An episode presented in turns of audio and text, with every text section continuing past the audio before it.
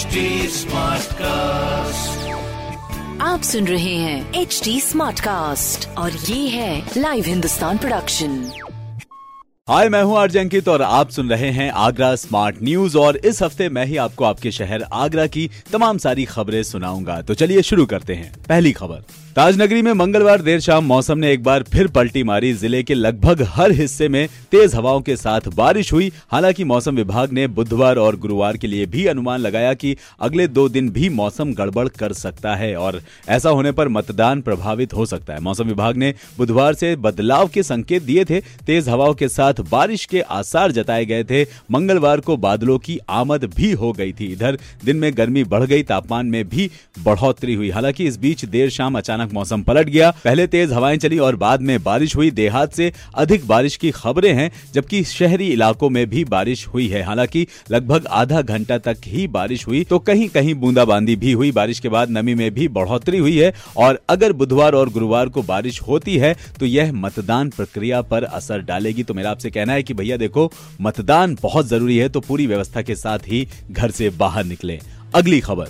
जैसा कि आपको बताया कि अपने आगरा में नौ विधानसभा सीटों पर कल, यानी कि 10 फरवरी को मतदान होगा, जिसके चलते बुधवार और गुरुवार को बाहर से आने वाले रेल यात्रियों को कठिनाइयों का सामना करना पड़ेगा। हाँ जी, मतदान के चलते प्रशासन ने आगरा कैंट व आगरा फोर्ट से चलने वाली टूरिस्ट टैक्सी अधिग्रहित कर ली है। ओला और उबर जैसी कंपनियों को टैक्सी भी प्रशासन ने मतदान में काम में लगा दी है। तो जी, घर जाने के लिए आपको ऑटो या फिर बैटरी रिक्शा का ही सहारा लेना पड़ेगा। तो उस हिसाब से थोड़ा थोड़ा सा देख लें। बाकी अगली खबर। जिस तरह से मौसम ने करवट मारी है, उसको देखते हुए कृषि वैज्ञानिक डॉक्टर आर एस चौहान ने बताया कि अगर तेज बारिश हुई तो फ़सलें चौपट हो सकती हैं। उन्होंने बताया कि सरसों पकने की कगार पर है और अधिकांश इसके जो फूल हैं, वो झड़ चुके हैं। तो वी होप कि बारिश ज़्यादा तेज ना हो, क्योंकि ये कहीं ना कहीं हमारे लिए और आपके लिए, दोनों के लिए नुकसान है और हमारे किसानों के लिए तो नुकसानदेह है ही। बाकी अगली खबर। आगरा शहरवासियों के लिए बड़ी ही राहत भरी खबर। पैंतीस दिन बाद एक बार फिर फिर से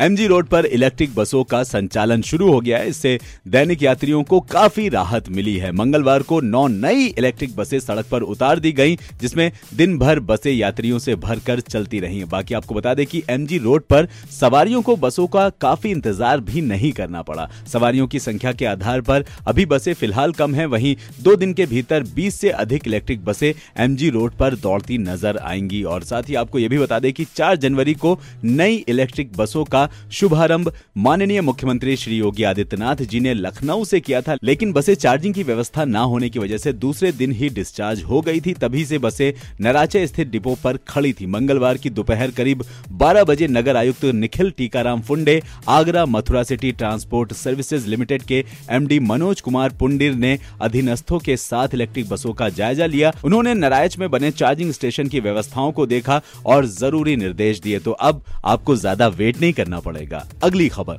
जैसा कि आपको बताया कि कल अपने आगरा शहर में मतदान है और इसके चलते मंडी समिति से पोलिंग पार्टियाँ आज सुबह 10 बजे से रवाना होना शुरू हो चुकी हैं और गुरुवार को मतदान के बाद शाम को पोलिंग पार्टियों का वापस आना भी शुरू होगा और इस दौरान मंडी समिति से बाहर जो भी वाहनों की भीड़ रहती है उसको देखते हुए नवीन मंडी स्थल पर मार्ग परिवर्तन किया गया है। हाँ जी। एसएसपी सुधीर कुमार सिंह ने बताया कि बुधवार सुबह से लेकर गुरुवार रात तक हाईवे पर शाहदरा से रामबाग के बीच वाहन नहीं चलेंगे यहाँ से केवल मतदान कर्मियों के ही वाहन निकलेंगे।